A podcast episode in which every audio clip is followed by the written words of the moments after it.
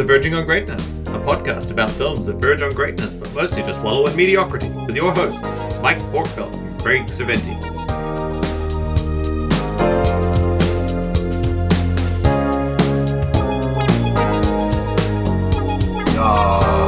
Ja, das ist gut. Das gut. Ist, das ist ein Film Eine Film, ja. von, ähm, na, mit, mit Har Harrison Ford. Mit Harrison Ford, ja. Und die Regie aus, das kommt aus Australien. Ähm, Peter Weir.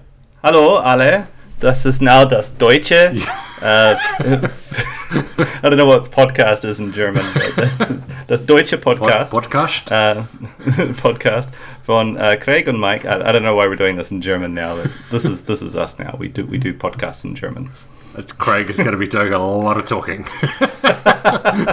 Craig could at one point speak some pretty decent German. So, You- but now Craig can barely order beer in German. You, so you, did, so did, you must have picked up some of the some of the Deutsche from from yeah, Das, das yeah, yeah, Amish. yeah, th- From the Das Amish, yeah, the, there was some German in there. It was um, some of it was good. Um, some of it was uh, some of it was definitely learned on set. But yeah, Why are they? Why are they? Why do they speak German? The Amish. because they're uh, th- well they're they're Pennsylvania Dutch or they are uh, there are is it the Mennonites or the um, there is one of those religious ext- one of those religious groups that left Germany so um, and and settled in America and and Dutch um, although the the um, the the Dutch won't won't cop to it very much Dutch and German are, are very very related they sound they ah. are they share a lot in common Right. so So the Me- yeah. the Mennonites, th- I I wondered if they have like a like a rivalry. She sends at, at one point in the movie, she sends him over to the Mennonites to go and use a phone, like a punk. yeah, yeah, like a schmuck. Go over and talk to the Mennonites. Those- Oh, hi everyone. This is a podcast. Those Cool. lame, lame, lame ass Mennonites. If you want to go and Get out of here, go go and use a phone like a dick.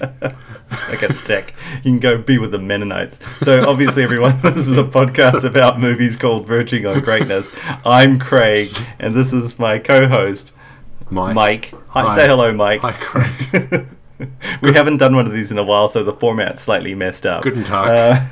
Uh, guten Tag. I'm into the, Uh, I'm hello into the German thing. I, I Yeah, I like the German thing. The German thing more. is good. find more German find that I know. Nobody goes. Oh no, they do. Someone does does go to a Bahnhof.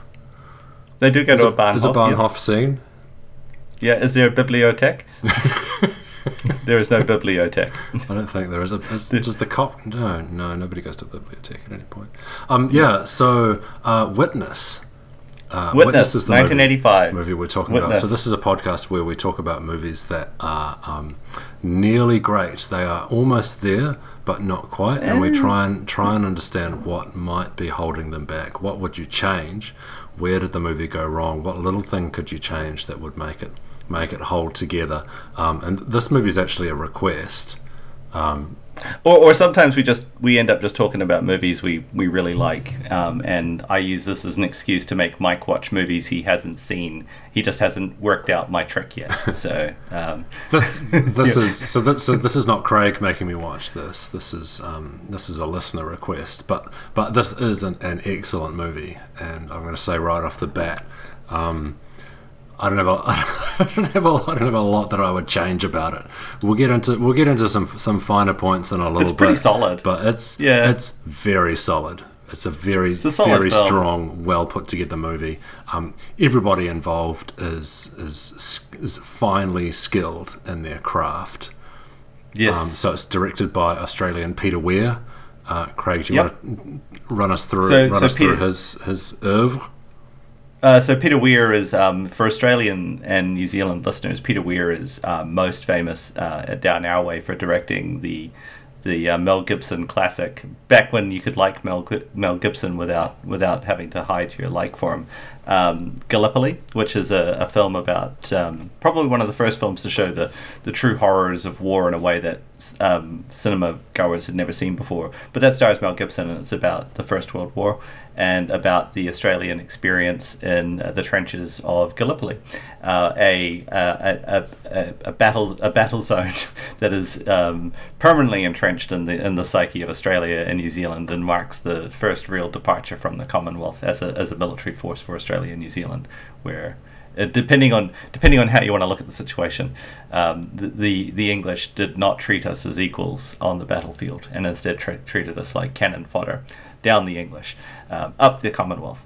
But um, uh, but yeah, he goes on to direct a, another film called The Year of Living Dangerously, and then he does uh, this film, um, and then he also has um, another film in his canon, which is uh, pretty famous, which is Dead Poets Society and The Truman Show, Mm. amongst others. But yeah, this is um, Witness was uh, Solid pedigree. Was a solid pedigree. Um, he's a solid director. Um, he's he's a contemporary of uh, the another famous Australian director George Miller, uh, who's famous for the Mad Max films and Babe Pig in the City. So uh, yeah, go George, go George uh, Miller, go Peter Weir.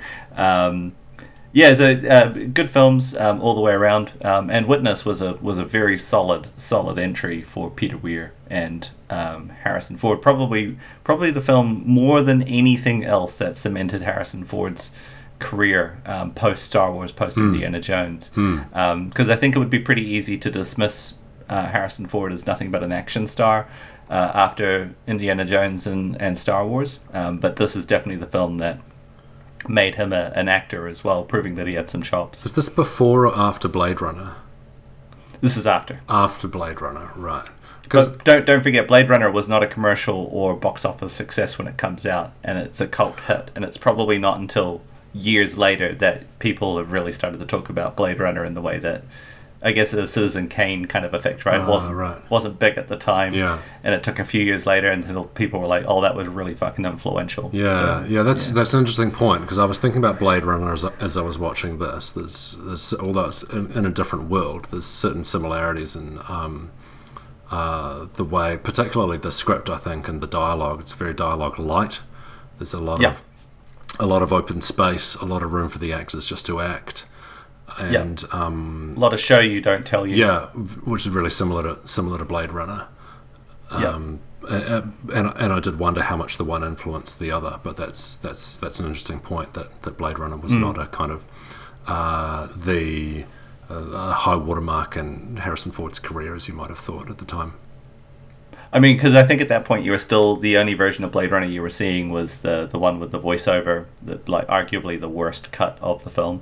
Um, it, uh, for those of you living in 2021 with us, um, you'll now realize there's at least three major releases of the film Blade Runner with different cuts. So there's the director's cut and the final cut, uh, which all feature slightly different. Um, scenes of, of, of various bits and pieces, probably most notably a, a unicorn, um, which ties together some barely there threads. Uh, I'm not a, I'll level with everybody, I'm, I'm not the biggest fan of the film Blade Runner. Um, I like to talk and think about Blade Runner more than I like to watch Blade Runner. Every time I watch Blade Runner, I'm like, what the hell? Why am I doing this again? Um, but yeah, then I'll talk about it with people afterwards, like, oh yeah, that was that was really interesting. Yeah. Watching it, what the hell? This is boring as fuck. But yeah, It's brooding. it's br- is it is it brooding? Is that what it is? Okay, my bad. anyway, we're talking about Witness. Witness is uh, an interesting film Um, yeah, with so interesting people. Yeah, doing interesting things. strong, strong, strong cast. Just it's just strongly made, strongly made all around. The script is um, uh, hits all of its all of its marks that you'd expect a Hollywood Hollywood script written in 1985. It's got uh, its inciting incident kicks in early. Um, you've It's got- beautifully shot too. it's it's the yeah all the, the the turning points are there. It's the structure is structure is is flawless. Solid script. Um, Yep. Yeah, that's it's well written. The characters are characters are real. Um, Well, I mean, it, avoid- it, it won an Oscar for, for writing. Yeah, won the it Oscar an for Oscar writing. its writing. Yeah, Yeah, that, and editing, that- and it was nominated for another, nominated for another six awards that it, it Hmm. didn't win. Yeah. no, that that doesn't surprise me about the writing. It's it's a really well written, well put together movie. Yeah, So Yeah, the, the the story. Should we talk about the story? Yeah, go on. Um, so Harrison Ford, he's uh, uh, a cop. Uh, you don't meet him for a little while, actually. I should start with um, Rachel and her son Samuel. So Rachel's um, husband, Kelly McGillis. Rachel's husband, And Lucas has, has died. The start of the, the start of the film is his funeral. You don't actually know that he's her husband, um, but uh, sh- she and her son, who's about what's he like eight, ten, Something like that. Um, Yeah. they're going, they're going on a they're going on a trip into the city, and um, they're in the they're in a train station after the after the funeral. They're going on a trip into the city, and in the train station, um, in the bathroom, uh, Samuel witnesses a murder. That's right. and so they are they are entrusted to the care of uh, Harrison Ford's detective John Book. Uh, John Book. against their will, they are they are not keen on it. They don't want any part in anything in this world. They they really just wanted to get in. I think they were visiting visiting some other family somewhere was the intention of the trip, but they get he, he kind of he kind of hijacks them against their will. Um, Yeah, and he's he's not a um, he's not he doesn't do it in a in a good way, but he, he recognizes that if he lets them go, he's got a he's got a living witness to the murder of this this um this guy, and he recognizes that if he lets them go, he'll never get them back. He'll never be able to he'll never be able to close this case. yeah, they're impossible to, Um, impossible to trace. Yeah, Which it's would- important to note that the uh, the kid witnesses a, um, a uh, I guess I'm not sure where this fits in with Lethal Weapon, but it's uh, Danny Glover from Lethal Weapon does the killing in this film. Um, so yeah, gotta love some Danny Glover. It's quite yeah. He's, he's mm, I don't know. He's not convincing as a bad guy to me. I guess that's an that's hindsight, right? He's, a, cro- He's got too wide a smile. not yeah. He's not convincing as a crooked cop.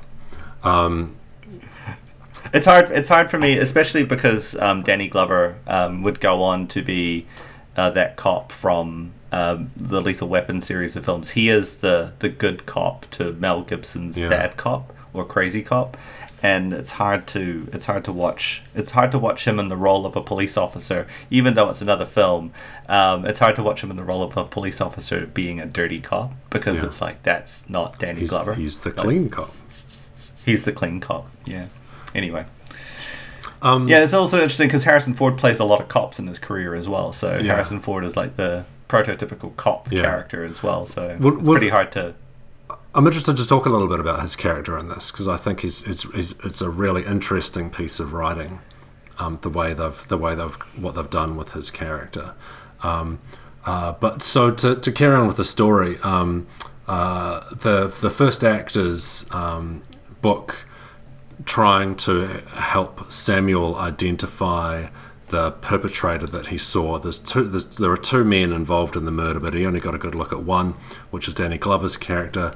He's able to tell him that he's a, a, black guy and that he's big. Um, but that's that's as much description as Samuel can offer him. So he, he gets he gets a bunch of guy he he he busts he drags a guy out of a bar, throws him up against the car that the kid is in, and says, "Is it him?"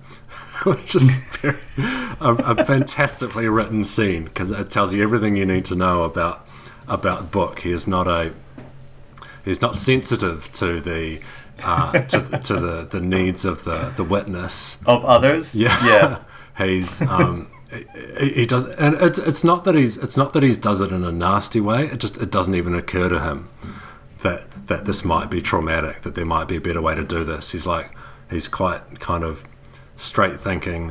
My job is to get this kid to see the guy who did it and to point it point him out to me. So I'm going to get the guy I think did it get him in the kid's stuff him in the kid's face and, and then the kid will say yes and then my job will be done that's how police work works, isn't it? great success that's all there is to it um, um, so he, he, tries him he, he, busts he, he grabs the first guy that he thinks of out of a bar. It's not him.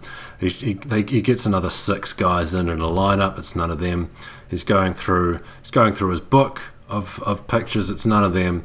And then um, finally uh, Samuel takes he, book's distracted He's- by he's a phone looking in a call and. Samuel takes a walk around the station and he sees the the um, perpetrator uh, a picture of him in a trophy cabinet um, so obviously uh, from a newspaper article, you know, you know, a cop wins award for working with local youth or Yeah. something like that. So, So, so ob- obviously the, the the purpose of cop is Danny Glover, and so which is the which is the first turning point. That's about thirty minutes, and it's a nice little scene 30 too because through. it's like really nice.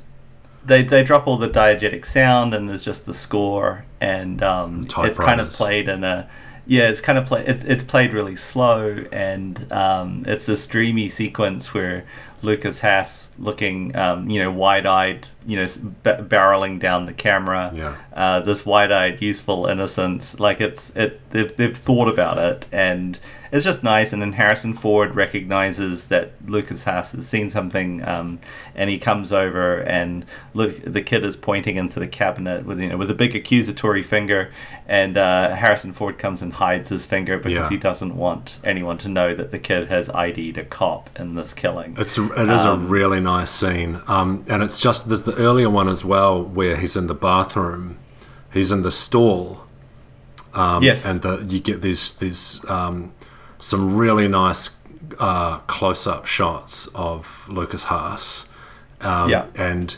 uh, you. uh, To what degree it's the director, and to what degree the kid is just an amazing actor, but you really see, you really get that sense of the cogs turning over. Not only is this a Yeah. kid, this would be tr- this would be quite um, mind blowing for any kid, much less a kid who has never seen so much as a yeah he's uh, having a real he's having a real introduction to um, world outside Yeah. of the Amish community He's, he's in never one even he's never even, even heard anybody cuss someone out, and he's just he's just seen someone have his throat slit in front of him. Yeah, him. gone from barn raising one day to having Yeah. someone's throat slit the next. Yeah, and it's a bit of a wake up call. and it's it's really cool. They do the they do the kind of as they're leaving. Uh, Danny Glover takes the time to kick all the kick the stall doors, which Yeah, they do they to make sure there's nobody in there. Repeating True Lies. I didn't realize that True Lies lifted it from this. This probably lifted it from something else. But he's going through the stall doors, and Lukas Haas is at the end, and he kind of has the forethought to lock the door, and then while Danny Glover's trying to jimmy that door open, he sneaks under the stall into the next one, and that's how he gets away. So you you get a really nice um, intro to this Build-up of tension, intro to yeah. this kid, um, and and it's an excuse for a lot of really a lot of really good close up shots. Um, it's and he's got these Yeah, huge kid- huge doe eyes. It's huge like eyes. it's like looking Yeah. straight into his brain, and then that scene. The, the next scene, kind of 15, 20 minutes later, when he's he's realizing, oh, it's this guy. Oh, but he's a cop, and he's looking over at Book. Book's on the phone, and he's looking back at the guy. It's it's really nicely done. Um, uh, I read on the on the Wikipedia page of this, uh, Roger Ebert uh, in his review compared this to a Hitchcock, and it's got a real. It, it does have that real Hitchcock tone. There's um, someone looks at something, and then you get the shot of what they're looking at, and then you get the shot of them, and then they look away again, and then you get the shot of what they're looking at now. Um, there's that really nice um, pacing, that slow pacing, and these long shots, long shots into people's eyes as you trace their gaze, and then you see what they're looking at, and you and the story is told that way, rather than him running over and saying, "Book, book, it's this guy," and Book saying, Yeah, "Oh right. shit, he's a cop. We He's are in cop." trouble." Um, yeah, and, and really the reaction says it all. I mean, it's it's um the reactions say it all, right? Because Hmm. at, at no point are you does anyone come over and tell you that hey, that's a cop. Like you, you're allowed as an audience member to piece that together on your own. Yeah. Um, and it does. I mean, it, it does um, speak to a style of filmmaking that you, you don't see a lot of anymore. Um, where where you're like hand fed the story so you can watch Hmm. it while reading the paper, I guess, or, or surfing your, or surfing the internet. But it does require you to actually watch the film to get the visual cues, uh, which is nice. Um, it's it's certainly um, it's certainly smart, certainly smarter than it needed to be for this kind of film. I think if anybody else had made this movie in 1985, um, you would have a, a, a wildly different movie. Um, but yeah, the, the way it's scripted and um, the way uh, and the way it's shot ultimately by Peter Weir and crew, um, yeah, makes for a pretty neat little film. Interestingly, though, you were talking about the editing. It did actually win the Oscar for best editing as well. So. Um, even the even the way it transitions to the next to the next act as well is really well thought out. So, um, uh, Book Book tells like a senior member of the of the force. He tells his captain or something, right? Yeah.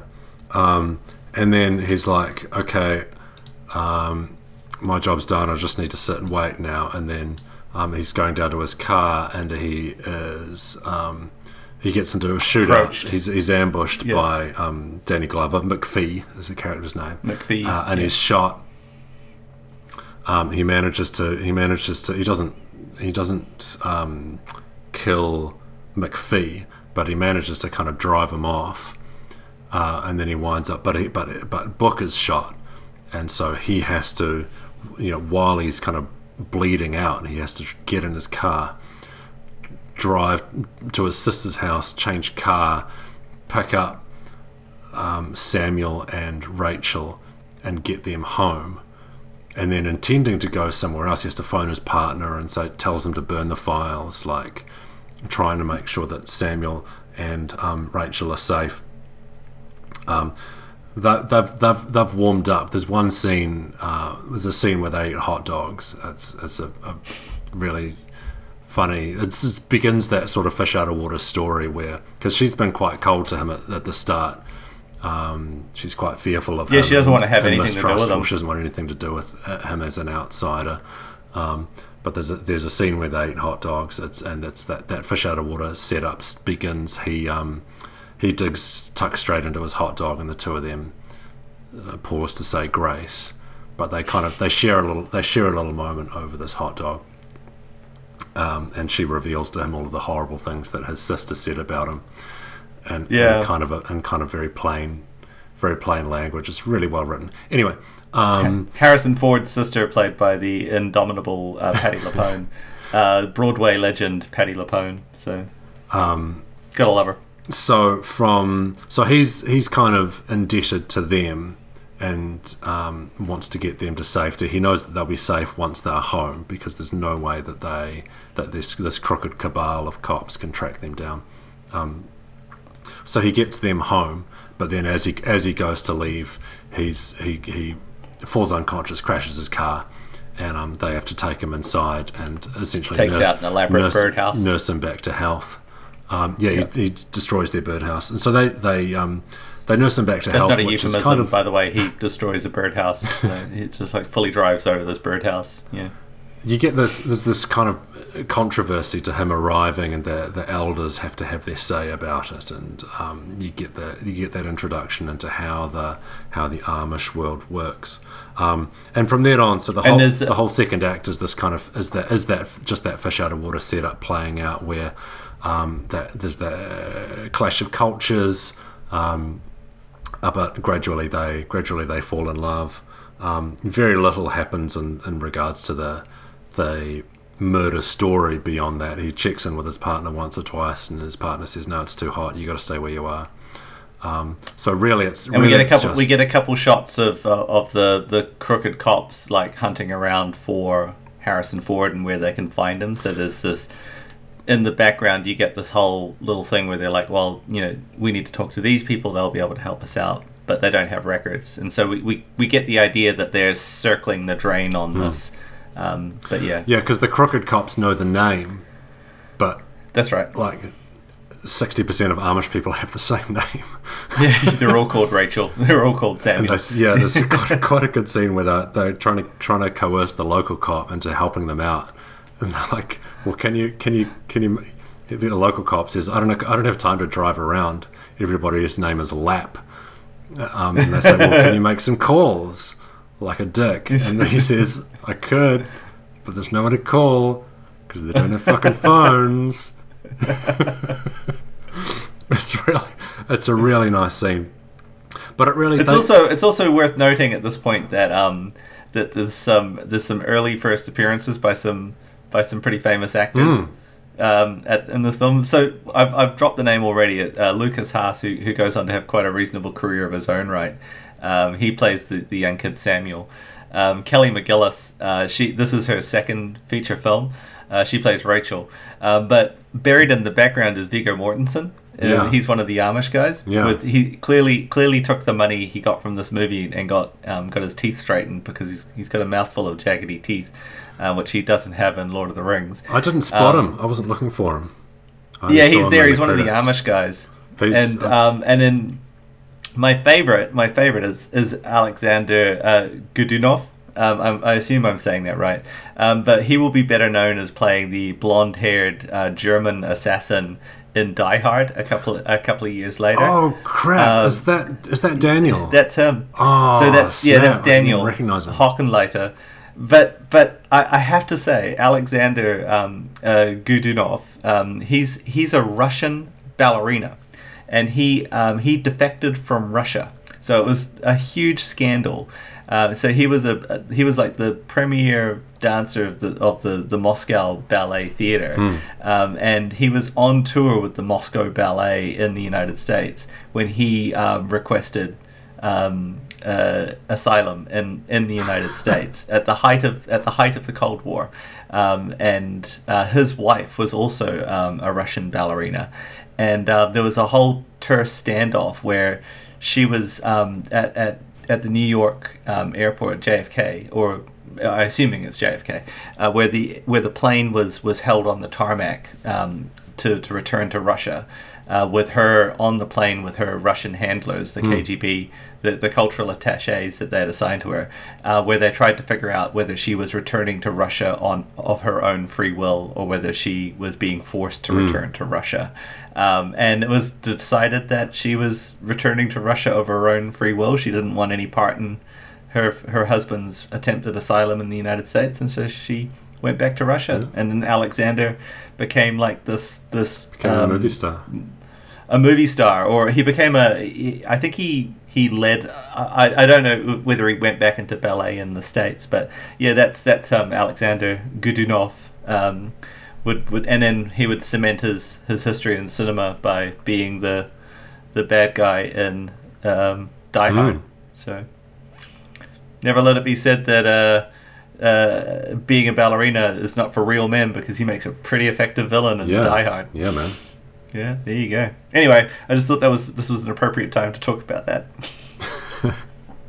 Um, yeah, so like I said, the yeah second act it, it pretty much just rolls through um, uh, Book getting used to life on uh, on the Amish. What do you call it? In the Amish village, I guess it's not In like the a- farm, yeah, on the, the, farm, community, on the, the, farm. Amish community. Thank you. Yeah. On the Amish farm. Um, once he's once he's nursed back to health, um, he he gets you know he gets put to work. He wants to help out, and he gets invited to. You know, he has to learn to milk the cows. Big city cop. It's, it's that sort of setup. Raise a barn. Yeah, yeah, he- yeah. He goes and he goes and raises a barn. That's that's quite close to the end. That's the big, quite close to the end of the second act. Anyway, they they do a big barn raising where they, um, like a hundred dudes, all turn up and build a barn in a day, Yeah, which is that goes on for seven minutes. That it's a long sequence. that sequence. Yeah. almost no. Oh, I think it's also kind of funny because they um, Harrison Ford turns out to have like uh, his character John Book has some has some carpentry skills, yeah, and so he's busy he's busy woodworking stuff. Harrison Ford was a carpenter before he was a film star. yeah, star. he was too. There's that there's that Yeah, f- classic yeah. photo of him that does the rounds. Yeah, Yeah. Um, he was. I, I think the story goes that he um, he had turned up in Hollywood. He had moved his whole family to Hollywood to to try and become an actor, and um, he was making ends meet as a carpenter. And I can't remember whose house he was at, but he was at some famous movie director's house, uh, maybe Oliver Stone or someone like that. Um, but he was at someone's house um, and he was doing carpentry, and they kind of noted this handsome carpenter who who must have just been ready with a six by nine headshot and an acting resume, and it was just like, here you go. And so he winds up in, um, he gets a job with George Lucas um, in um, American Graffiti. Um, in the in the early George Lucas film American Graffiti, and he's a background he's a background actor in something else. He's a waiter. He turns up and, and has one line of dialogue and walks off. It's his, so that's that's his how. first, isn't it? American Graffiti, or did he make THX first? Uh, THX was first for George Lucas, um, and then he went on to do um, uh, what you call it, uh, American Graffiti, and then after that he. Yeah, American Graffiti comes next, Hmm. and then he recycles a lot of ideas out of THX to make Star Wars. yeah. yeah. So there's so if you've watched THX, there's a lot of the similar design aesthetic Hmm. um, is used again in Star Wars. So yeah, yeah, Harrison Ford. Um, so Book and Rachel's their relationship grows. Um, they get closer, and the the tension around that starts to build. It's it's very Dances with Wolves. The That's right. they're they're falling in love, but their uh, their love is forbidden. Um, Rachel starts to get get quiet words in her ear um, that she's you know sh- uh, people people can see people can see what's going on. People can see the looks. Um, and um, uh, eventually, her grand her dad um, straight up says, "You're going to be you're going to be shunned. No one will be Yeah. able to talk to you. You, I, I won't be able to take anything from your hands. You, I won't be able to pray with you. Um, it's a it's a big threat. It's a big deal. There's a there's a lot at stake, and so that yeah, the the second act is, is about those stakes kind of raising. Um, uh, and then as as the tension builds, um, there's a so there's a scene where they, he's he's trying to fix his car, the car that he, he busted when he crashed it into the birdhouse. Um, and he manages to get the radio working, and then a song plays, um, and they have a dance to the song, and they're, and they're laughing, and the grandpa grandpa comes in, he's heard the music, and he's he, he chews her out.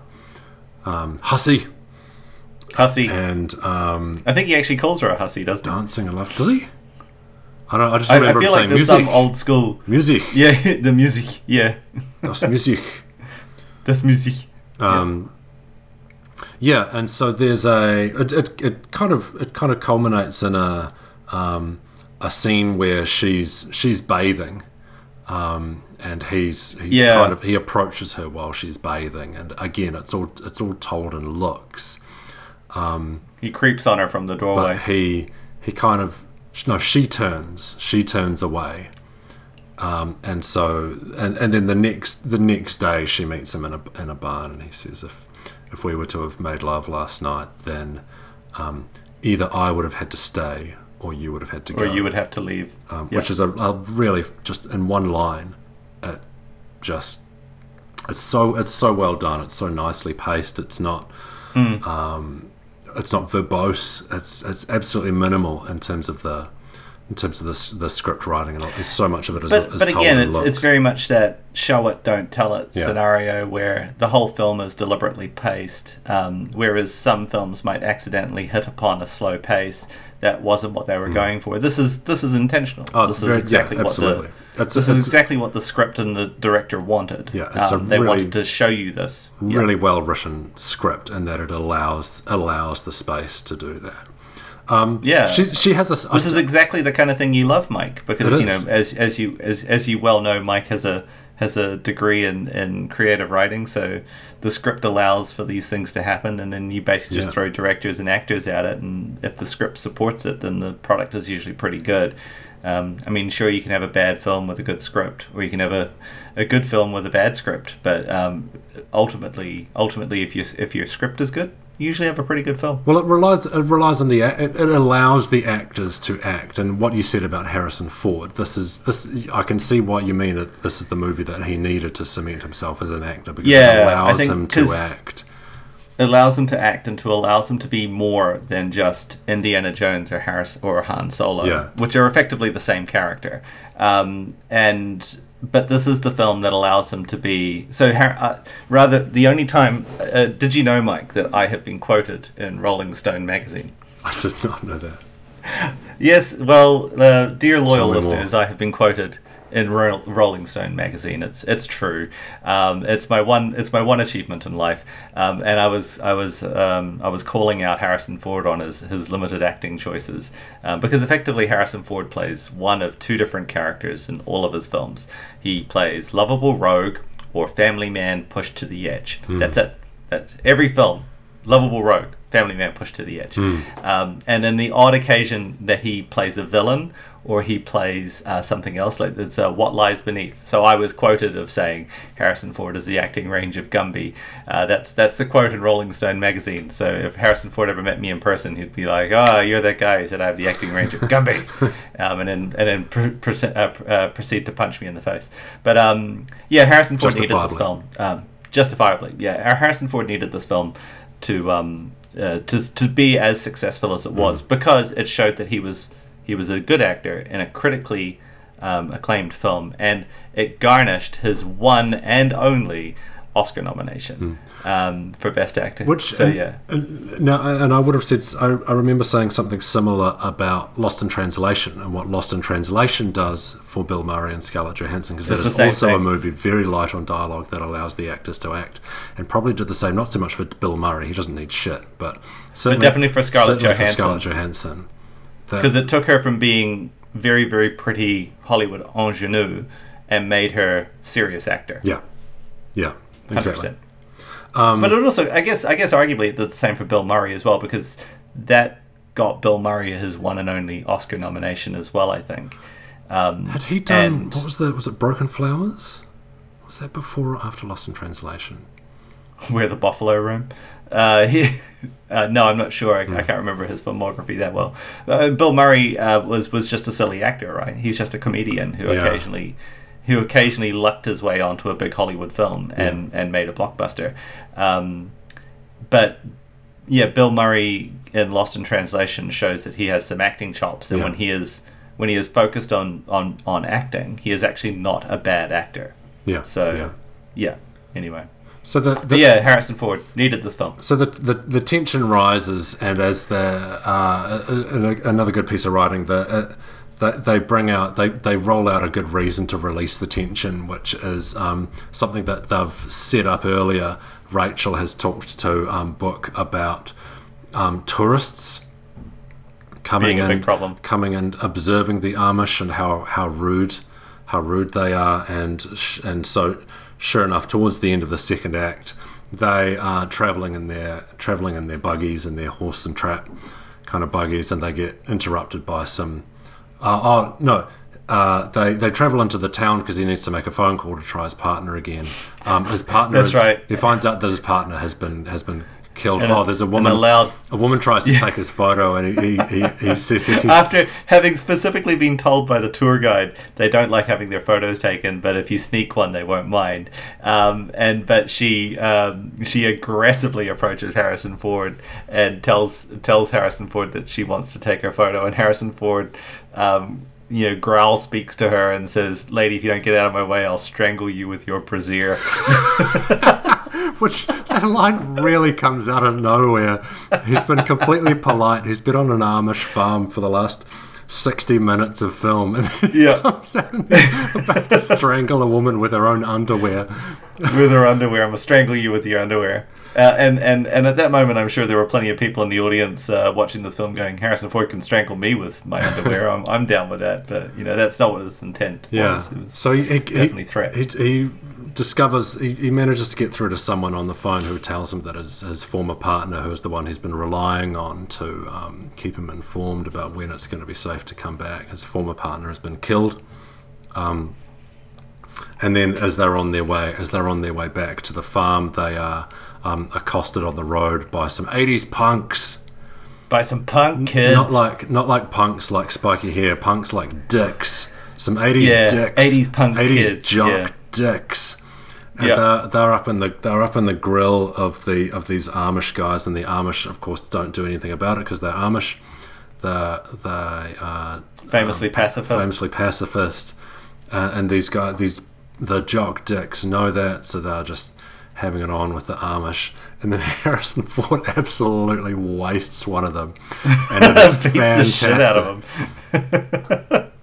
Um, it's very, very satisfying. Um, so he wastes he wastes one of the punks, and obviously, okay, this is that's the that's the sign. Oh, okay, we're we're out of act. This that's kind of the turning point um, into act into act three. Like it's all it's all broken. This facade is broken. This um, uh, fish out of water kind of cross cultural exploration has reached its has reached its conclusion. It's zenith. Um, yeah. And then the third act, so um, he's he's back he's back at the farm and he's kind of he's he's raising the um, birdhouse and it's kind of the symbol Rachel can see it's kind of the symbol that he's getting ready to leave. And then there's kind of so there's one this is one of the interesting things. We'll come back to this.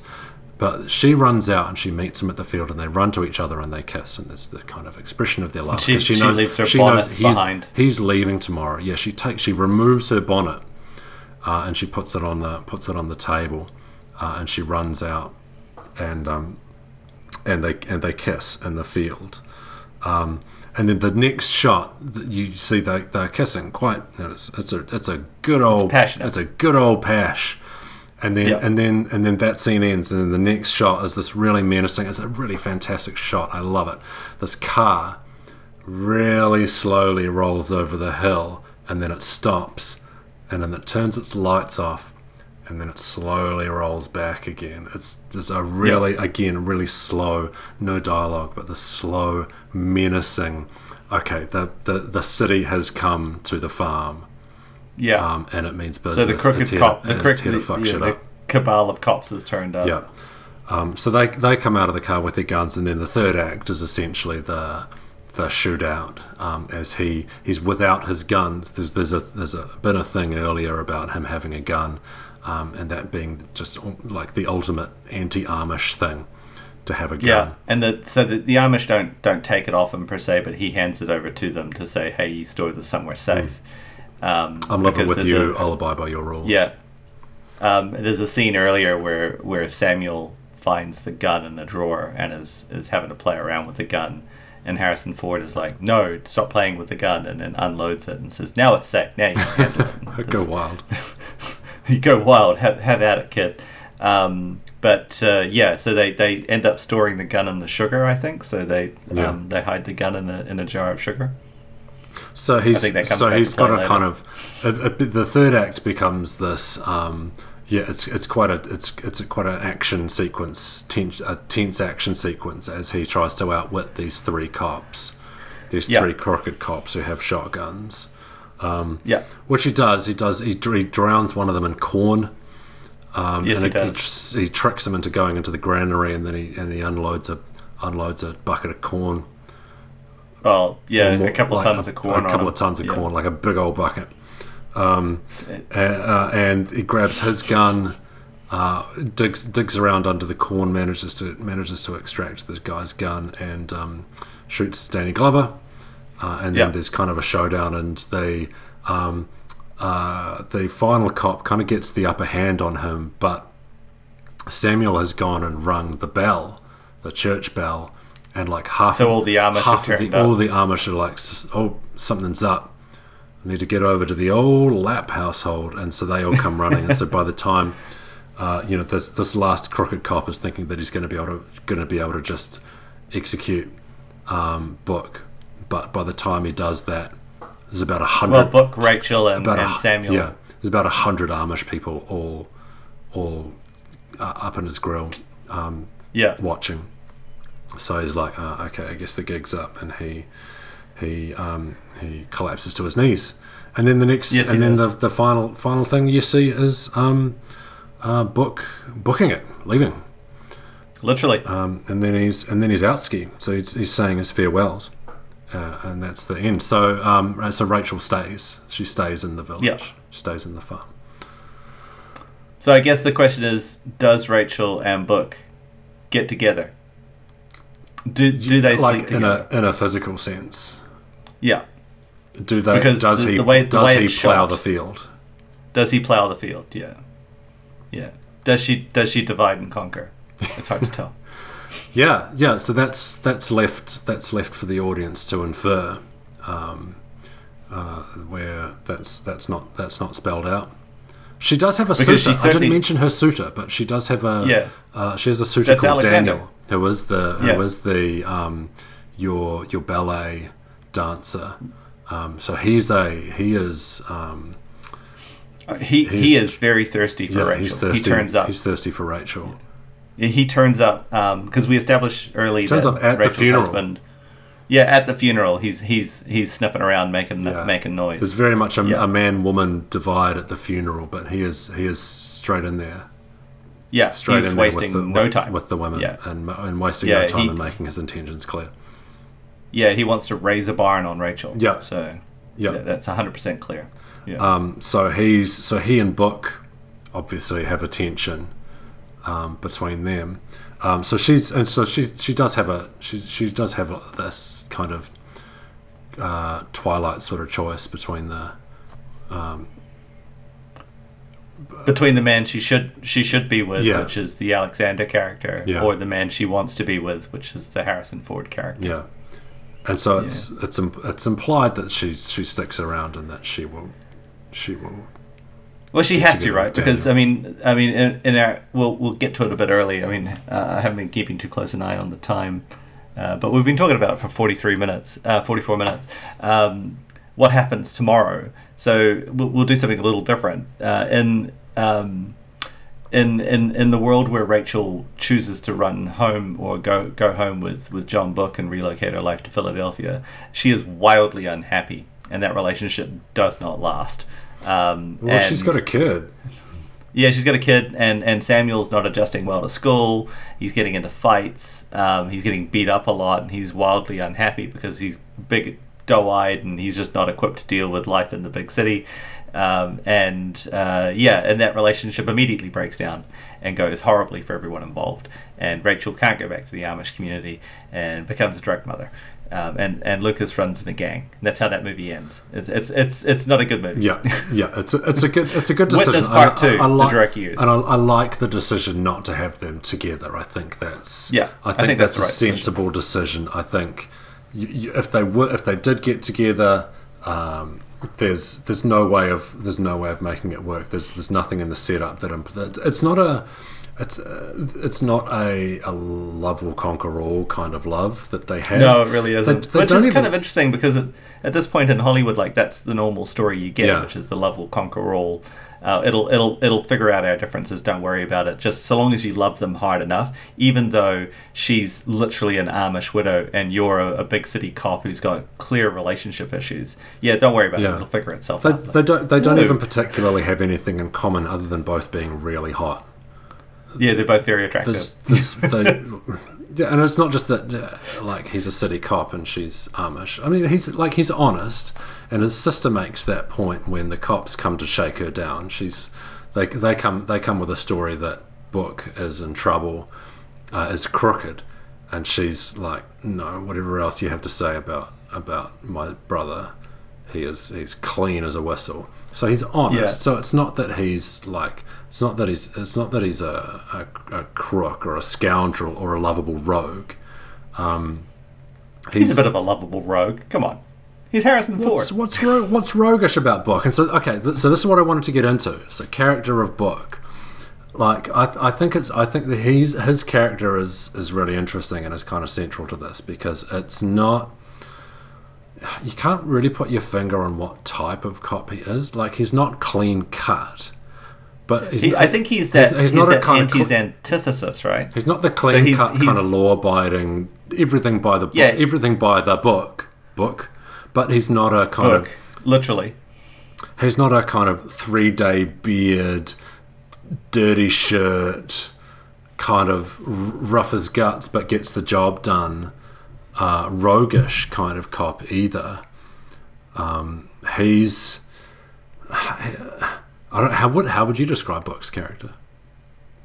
I think um, he's kind of the antithesis to um, like uh, the Dirty Harry cop, right? So um, in the in the seventies, you had Dirty Harry. Like that was probably the the most um, that was probably the best example of like what the seventies were to police. Like you needed this you needed this larger than life um, cop who would be willing to break the law to bring bad bad guys to justice.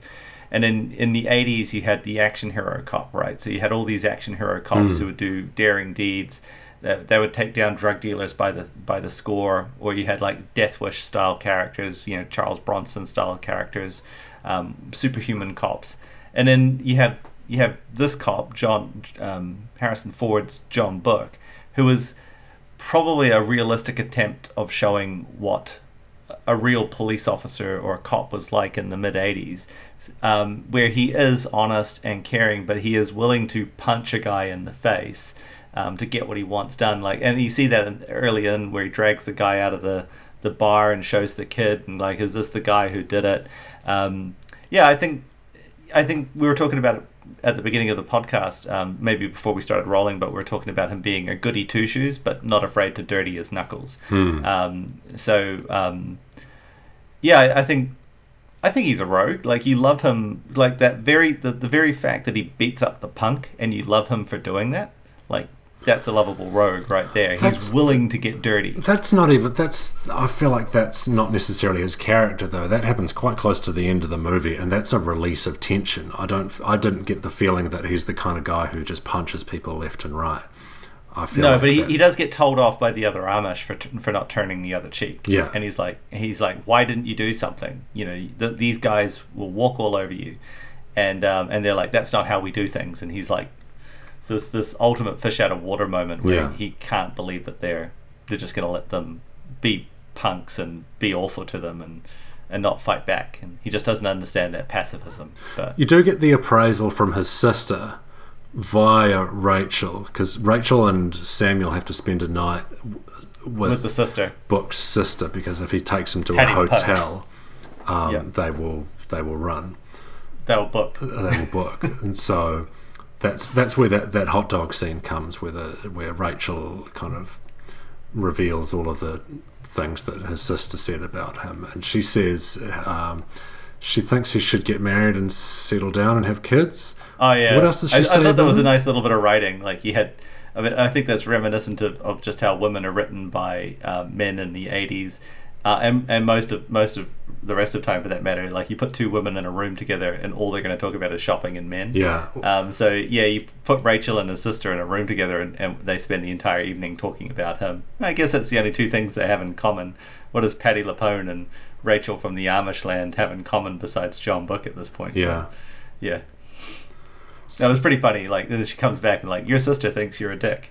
Yeah, but that's Here's all here's that's kind of the way she appraises it, right? Like he doesn't. Is it that he, he's kind of a commitment phobe, like, or just Yeah. doesn't have the doesn't have I can't remember doesn't the wording, discipline. but yeah, yeah, I don't, I don't remember the wording the either. discipline or the yeah, but it's it's funny. I, I thought it was a funny scene. Yeah, but it's like Yeah. even then, it doesn't give you that much as to as to what type of man book is. Okay, okay, he's in a he's in a situation. Maybe he's maybe he's a bit too obsessed with his job.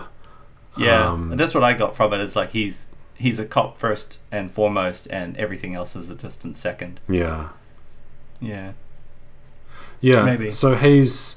Um, yeah, but that, but that's that makes him almost a kind of almost an everyman that they don't make him a particular. He doesn't fit a particular type of cop to me, which is which is which is, which makes him makes him appealing, makes it quite quite um it's, it's quite it's quite an oh gosh book jokes book puns. It makes him quite an open book, but then at the same time, it doesn't give you like I bet you that's how no- that name came about too. He's like, well, he's a bit of an open book. Yeah. he's by the book. What should we call him? I don't know.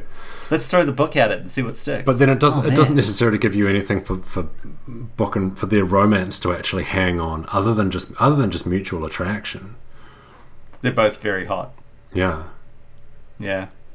They, Um, I was- You don't. It's, was- you don't get it. You don't get a kind of a, a, a, a sense that their values are, A line. are are aligned, or that there's no moment they where. both share a love of the New York Knicks. Yeah, well, th- th- there's no moment where he he's um yeah I had a grandmother who was religious or I had a you know like where he reaches out to her in a way that has Yeah, like and they a- find a common ground. Yeah, and they find other, a common other ground. than other than she can't dance and he can't dance, Yeah. and they're both listening to old music and they like it, um, and which in which in, in and of itself is kind of interesting because it's like he's I guess he's, they're trying to show that he's old fashioned because he's driving this old car that he borrowed from his sister, and they're listening to an oldie station where he says that he really likes this kind of music. Yeah. And it's like old it's it's it's like late 60s early 70s music and uh, I guess that's trying to show that he's old fashioned, so their values aren't too far removed. But I, I guess at the same time, you never see like um, his shirt open and there's there's a, a, cross on his chest or anything like that, or you never see that. Um, you never get a look at his apartment where it's like where it's got like old 30s and 40s movie posters on the wall or anything like that. Something that shows that he's a man out of time mm. um, and that perhaps he and rachel have something in common. They both yearn for a simpler time. Uh, you don't yeah ultimately outside of the the trauma or the um, the situation there's nothing to there's nothing for the like you said earlier there's nothing for them to hang a relationship on uh, I, don't, I don't know about your experiences in relationships but mine have usually been that you need at least i don't believe in that that that that adage that opposites attract um, they might attract momentarily because it's wild and different but ultimately to have a relationship with someone long term, you need something to hang that relationship mm. on. You need some common ground. You need to at least be aligned in terms of like your political affiliations or your humor, or you must be able to at least appreciate the same things in art and, and music, mm. um, or at least have aligned values. Uh, which which at no point in the development of the relationship of Rachel and John Book do you have anything that comes along and, and uh, says that these two people are compatible in any meaningful way, other than the fact it's very it's 80s Harrison Ford, very hot Harrison Ford, and uh, Kelly McGillis uh, very very pretty Kelly McGillis. They're just attractive people. So I wonder why I wonder why they have that passion in the field scene. Did they just feel like they needed to like they needed to fire that gun and then have them walk away? Because I, I, think that's that's where I get the feel. I feel like if there's anything where this movie doesn't hold together, it's that they have they have acknowledged acknowledged their their love, attraction. their attraction um, I don't think you can call it love. And maybe that, oh, um, and, maybe that's maybe that's the point. They've they've given into they've yielded to their passion, and uh, uh, uh, to to whatever degree that goes beyond just the kiss. They have and, they and, have yielded to the passion. Having yielded to it, they they have recognised each of them that that's all it is. They are not in love. It. They are yeah. not meant. Well, I mean, she's her husband is still literally warm in the ground. Yeah. Um, the dent where he lay in the bed and, and whatever passes for a mattress in that place is still there. Yeah. Um, and um, and Harrison Ford's big city cop. So again, like what do they have in common, and and where do they go from here? Yeah. Nowhere.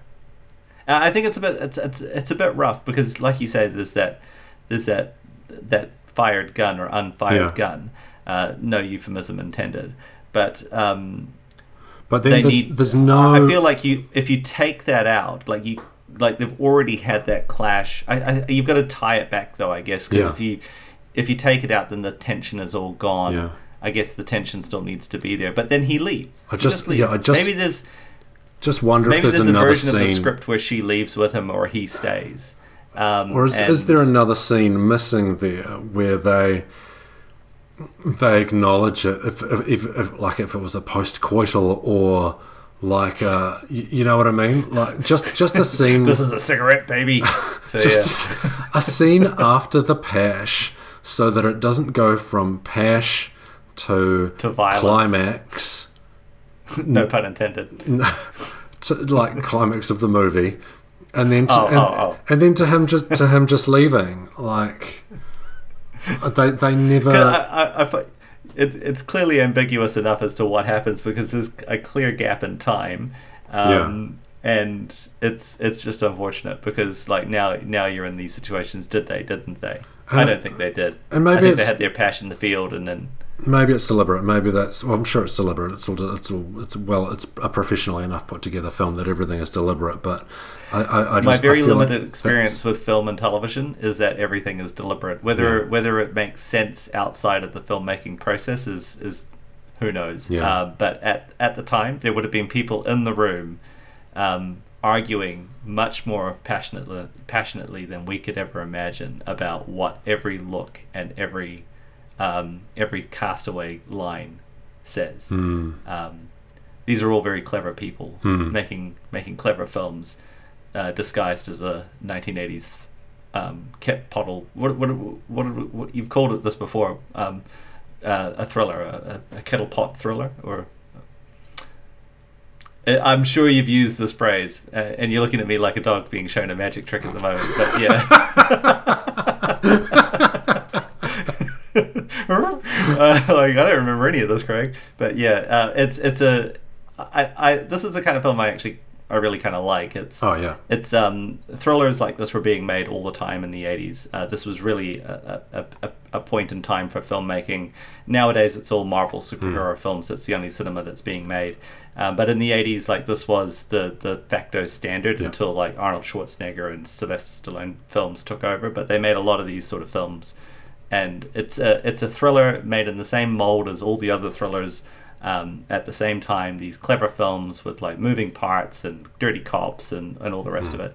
Um, but it's it's done a little bit differently, and it's a it's a trope that keeps coming up again and again. There's there's a joke in Hollywood now about about uh, you know it's this kind of movie, but there's but they're Amish Yeah. or um, funnily enough, I think you said earlier that the Amish turned out not to like this film because uh, Yeah. even though the Amish get a pretty good lick of the uh, lick of the paintbrush with this, and they come off quite well as like rounded people with with with with uh, with understandable motives and motivations. They um, the film actually highlight um, elevated their um, the public awareness of the Amish and increased the amount of attention they got from the public. Yeah. Um, yeah, so it had the rather than show them to be this this noble people, um, uh, it, it in fact then just made them more of a tourist attraction than they they already were. yeah. And another thing we were talking about before this film started was in another time this movie would have been made, but it wouldn't have been um, it wouldn't have been the Amish. It would have been Harrison Ford going to live on a on a, um, a Native American um, tri- on tribal land Yeah. in a in a uh, what do you what do you, what do they call them like a reserve Reservation. reservation. Yeah, dances gone- he would have gone dances with witnesses. Dance, dances with witnesses. Yeah, exactly. so yeah, Yeah. Um. So, so what do you say? We should wrap this up. Um. I'm. I'm calling this greatness. I think this is a fantastic movie. I just watched it today for the first time. I'd watch it again tomorrow. It's a joy to watch. funnily enough, uh, the reason Mike sounds like he's watched this film far more recently than I is because we we talked about doing this film uh, when we recorded The Crow, and then I immediately went and watched this film the next day because I, I think I had some annual leave, and I was like, I'm gonna watch Witness, yo, and I watched it, and that was like five weeks ago. so now I'm like, that scene happened? When did that happen? But yeah, they kissed? I don't remember that. I had to go and look it up. Quickly YouTube that. Oh yeah, they did kiss. Oh yeah. Huh. What's your? yeah, what's your I, I think this movie is. I think this movie is greatness. Um, I think it's a it's a smart movie um, made smartly by smart people with characters who do smart things um, that subvert expectations, but not in a way that you're made to like go. Oh, now they're going to subvert our expectations or or defy my expectations. They they just do it, and um, I don't think you get many movies like this. You didn't get many movies like this then, and you certainly don't get many movies like this now. Hmm. So, yeah, it's a shame. Well, more movies like this, I think, um, and not that I don't like a good action action film as well, but um, just a shame we don't have more smart films. Yeah. All right. We should wrap up. Um, hit us up on social media if you got an idea for a movie that you think is verging on greatness. You want to understand reasons why it didn't quite feel like it was there. Um, Mm. Swing us a swing a title our way, and maybe we'll do it for our next Yeah, one. Maybe we'll do it for our next one, yeah. Or if you're Amish, raise a barn and then You can, yeah. post on the side of the barn like Craig and Mike. Can you do this film? Um, that would be really nice. I don't know why you'd be listening to us if you were Amish, but I mean, if you are, that's great. Yeah. Power, Shalom. power to you. Yeah. Power to you, man. Yeah, good on you. All right. All right. Cheers, Craig. I'll talk to you later, Mike. Bye, everyone. Bye.